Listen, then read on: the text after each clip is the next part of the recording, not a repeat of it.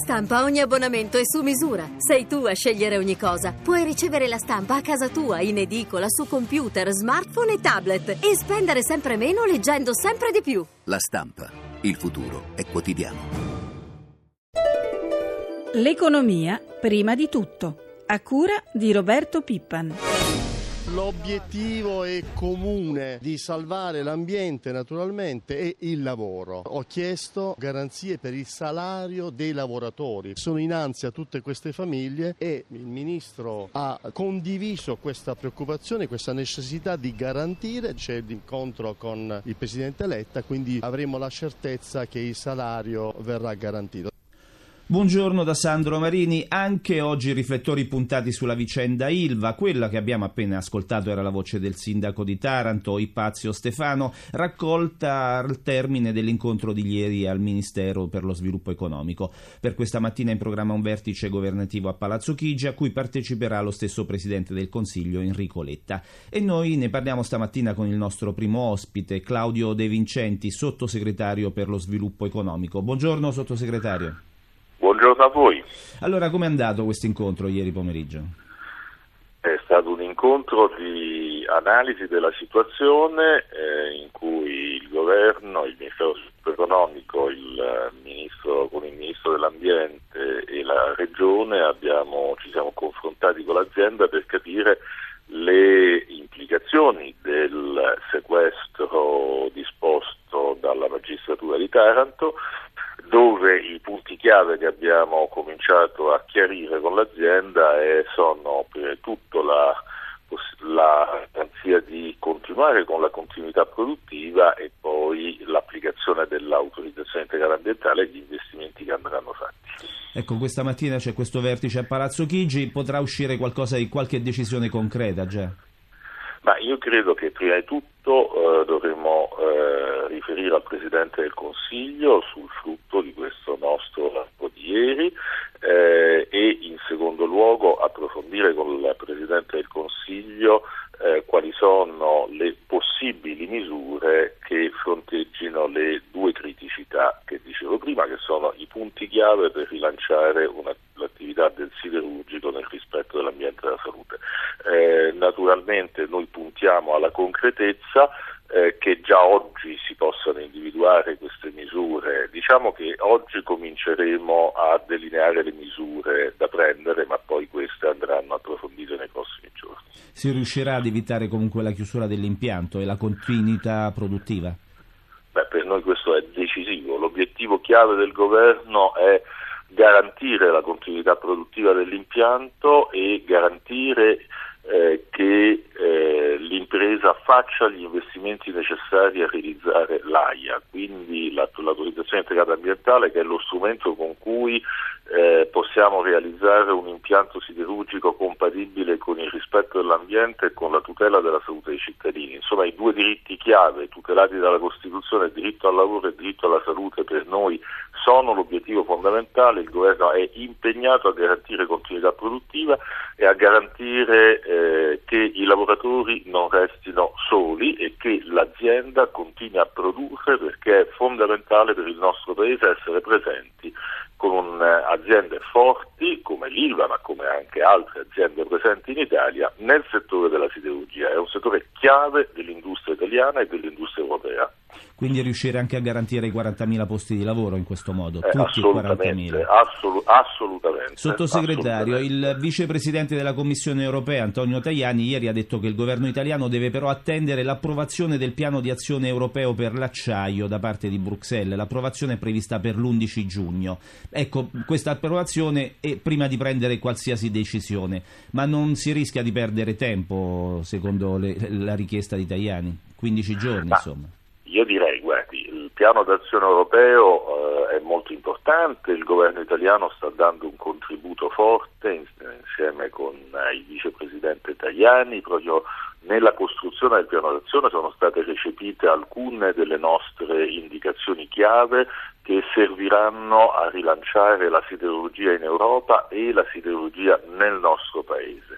Quindi il piano d'azione è sicuramente fondamentale, però in questo momento siamo di fronte ad una emergenza eh, nella situazione dell'IVA che richiederà con ogni probabilità eh, inter- un intervento delle misure da prendere per garantire il rispetto dell'ambiente e la continuità produttiva, io credo che probabilmente queste misure andranno prese prima, e, però eh, in ogni caso diciamo, poi dovranno essere inserite all'interno della prospettiva che il piano d'azione della Commissione andrà delineando. Grazie, ringraziamo il nostro Grazie ospite Claudio De Vincenti, sottosegretario per lo Molte sviluppo grazie. economico. Buongiorno, buongiorno. Buongiorno, arrivederci. Voltiamo pagina, altro tema in primo piano, l'uscita del nostro paese dalla procedura di infrazione per deficit eccessivo che domani avre- dovrebbe avere il via libera da Bruxelles. Ne parliamo con il nostro secondo ospite, l'economista Giuseppe Ragusa della LUIS di Roma. Buongiorno professore. Buongiorno. Insomma, sembra proprio che l'Italia ce l'abbia fatta a rientrare nei limiti di bilancio imposti dall'Europa. Sì, è un'ottima notizia. Mercoledì eh, la Commissione dovrebbe dare il suo ok per eh, sospendere la procedura di infrazione su- sul debito eccessivo. Questa è un'ottima notizia. È dal 2009 che l'Italia tenta di riportare i conti in ordine e questa è un po' eh, la legittimazione eh, internazionale sul fatto che l'Italia abbia fatto un ottimo lavoro e che sia adesso su una strada, almeno dal punto di, fi- di vista della finanza pubblica, eh, virtuosa. Il Premier Letta ha detto però che l'impatto sui conti avverrà solo nel 2014. Questo può essere un problema? Beh, questo è un problema, cioè bisogna ricordare che eh, mercoledì appunto la Commissione dirà che l'Italia anche nel 2013 con le previsioni al momento sta rispettando eh, il deficit del 3%, quindi le ehm, nuove risorse saranno disponibili dal 2014. Questo è un problema da un punto di vista di cassa, cioè nel senso che molte persone, eh, molti italiani si aspettano delle risposte che siano più eh, urgenti, che siano più immediate, chiaramente non- nessuna nuova risorsa potrà essere utilizzata nel breve periodo. Ma quanto ammontano realmente queste risorse? Si parla di 7, 10, 12 miliardi. Quant'è su cui potremo contare realmente? Realtà è molto difficile da quantificare perché appunto dipende dal fatto che adesso la Commissione europea imporrà meno vincoli sull'utilizzo di risorse esistenti, quindi bisogna prima calcolare le risorse, le risorse esistenti per il prossimo anno e quindi è molto difficile quantificarle. Una buona stima è fra i 5 e i 10 miliardi, però bisogna anche tenere conto, un po' questa è la cattiva notizia, ah, della, della- la cattiva parte della buona notizia di mercoledì, che sarà data mercoledì, è che questi fondi non potranno essere utilizzati per ragioni di cassa. Faccio un esempio, non potranno essere utilizzate per finanziare ad esempio una riduzione delle aliquote, ma devono essere utilizzate per investimenti produttivi. Ecco, quali sono secondo lei le priorità a questo punto? Le priorità in realtà ci vengono di nuovo imposte dall'Europa. Mm, Viene, sollevato, eh, la- viene sollevata la procedura a condizione che l'Italia si impegni ancora a percorrere un- una strada di riforme. Queste riforme eh, sono le classiche, ci chiedono ancora di eh, tentare di rendere il nostro mercato del lavoro più flessibile, ci chiedono una riforma della pubblica amministrazione che renda il nostro, Italia, il nostro paese più efficiente, ci chiedono anche una, una revisione del sistema eh, bancario per renderlo di nuovo più efficiente perché possa concedere più prestiti alle aziende. Quindi c'è un pacchetto di misure e i soldi, le, le- le risorse che si libereranno devono essere utilizzati verso quelle riforme. Grazie professor Ragusa, buona giornata. Buona giornata. Imprenditori sempre più preoccupati per il peso del fisco e per le difficoltà di ottenere finanziamenti. Per il numero uno di Confindustria, Giorgio Squinzi, siamo in una situazione di credit crunch. Per alleviare le imprese, la prima cosa che si dovrebbe fare è che la pubblica amministrazione metta mano al portafogli e paghi i propri debiti. Ma sentiamo cos'altro ha detto ieri Squinzi nel servizio di Nicoletta Vismara. È il manifatturiero il vero motore che potrà far ripartire la crescita in Italia. Giorgio Squinzi lo ribadisce dall'Assemblea degli Industriali di Varese, da quel nord culla del manifatturiero che aveva detto pochi giorni fa il presidente di Confindustria, ora è sull'orlo del baratro e rischia di trascinare a fondo tutto il paese. Dobbiamo eh, ritornare a credere tutti nel manifatturiero. Purtroppo nel nostro paese in questi anni, per vari motivi, e anche per l'incapacità della politica di, fare un certo tipo di scelte, eh, si è creata una diffusa mentalità anti-impresa. Ecco, noi contro questo ci dobbiamo battere, dobbiamo rimettere il manifatturiero al centro. Ma perché l'industria torni a crescere occorre darle ossigeno, meno fisco, meno burocrazia e soprattutto Squinzi torna a battere cassa. La pubblica amministrazione paghi i debiti. Uno Stato che non paga i propri debiti non è uno Stato civile.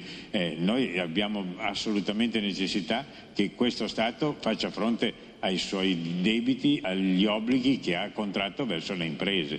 Ecco, queste non sono sovvenzioni, questi sono servizi, prodotti e forniture che sono stati fatti allo Stato e che lo Stato deve pagare. Quei 7-8 miliardi che la fine della procedura europea di infrazione contro l'eccesso di deficit italiano sembra si sblocchino a breve potrebbero essere un buon inizio. Beh, speriamo. Eh?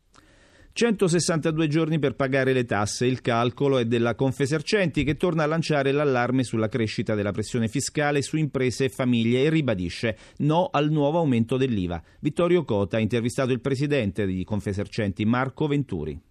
Avete calcolato che il 12 giugno scatta il Tax Freedom Day. Di quanto si è spostato in avanti? Ci siamo spostati se pensiamo che nel 2005 eravamo a appena sopra i 145 giorni ai 156 attuali, ma tenderemo a crescere tanto che nel 2013 saremo a 162 giorni, quindi un continuo aumento della pressione fiscale a cui me tocca mettere un argine. Quali sono le tasse che principalmente hanno inciso? Tasse locali sicuramente hanno inciso in maniera pesante, ma anche lo Stato ha fatto la sua parte, basta pensare all'IVA per esempio e anche all'atteso aumento dell'IVA, cosa che noi preghiamo il governo spingiamo sul governo, sulle istituzioni, tornare indietro perché anche questo diventerebbe un colpo mortale ai consumi e quindi alla crescita economica e alla stessa occupazione. Voi chiedete, come molti del resto, l'abbassamento della pressione fiscale su imprese e famiglie, ma indicate anche dove tagliare? Indubbiamente l'IVA è uno dei punti fondamentali, ma eh, ovviamente bisogna agire sull'IRPEF, cioè se vogliamo alleggerire le famiglie, se vogliamo alleggerire le piccole imprese, il lavoro autonomo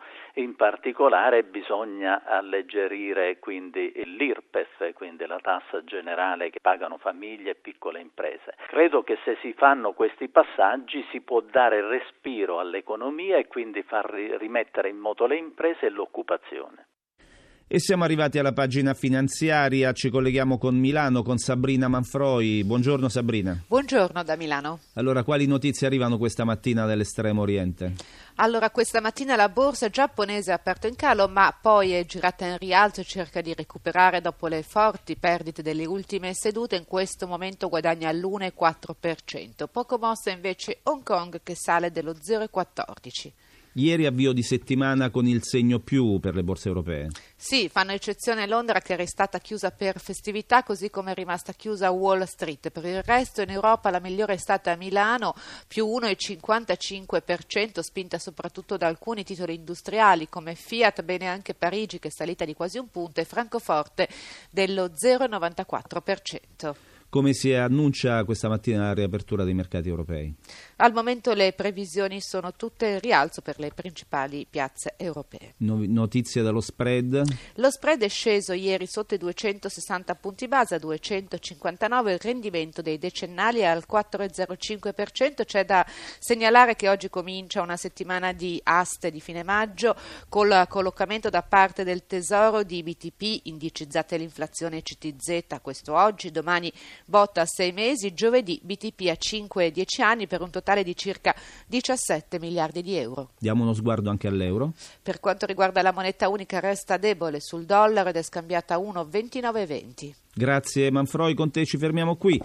Per ulteriori informazioni finanziarie vi ricordiamo la nostra rubrica Questione di Borsa in onda subito dopo il GR1 delle 10. Per fare domande al nostro esperto dovete chiamare il numero verde 800 555 941 dalle 8.30 alle 9. E lo spazio dedicato all'economia termina qui. Francesca Librandi, assistente al programma, da Sandro Marini. Grazie per l'ascolto e la linea torna a te, Marco.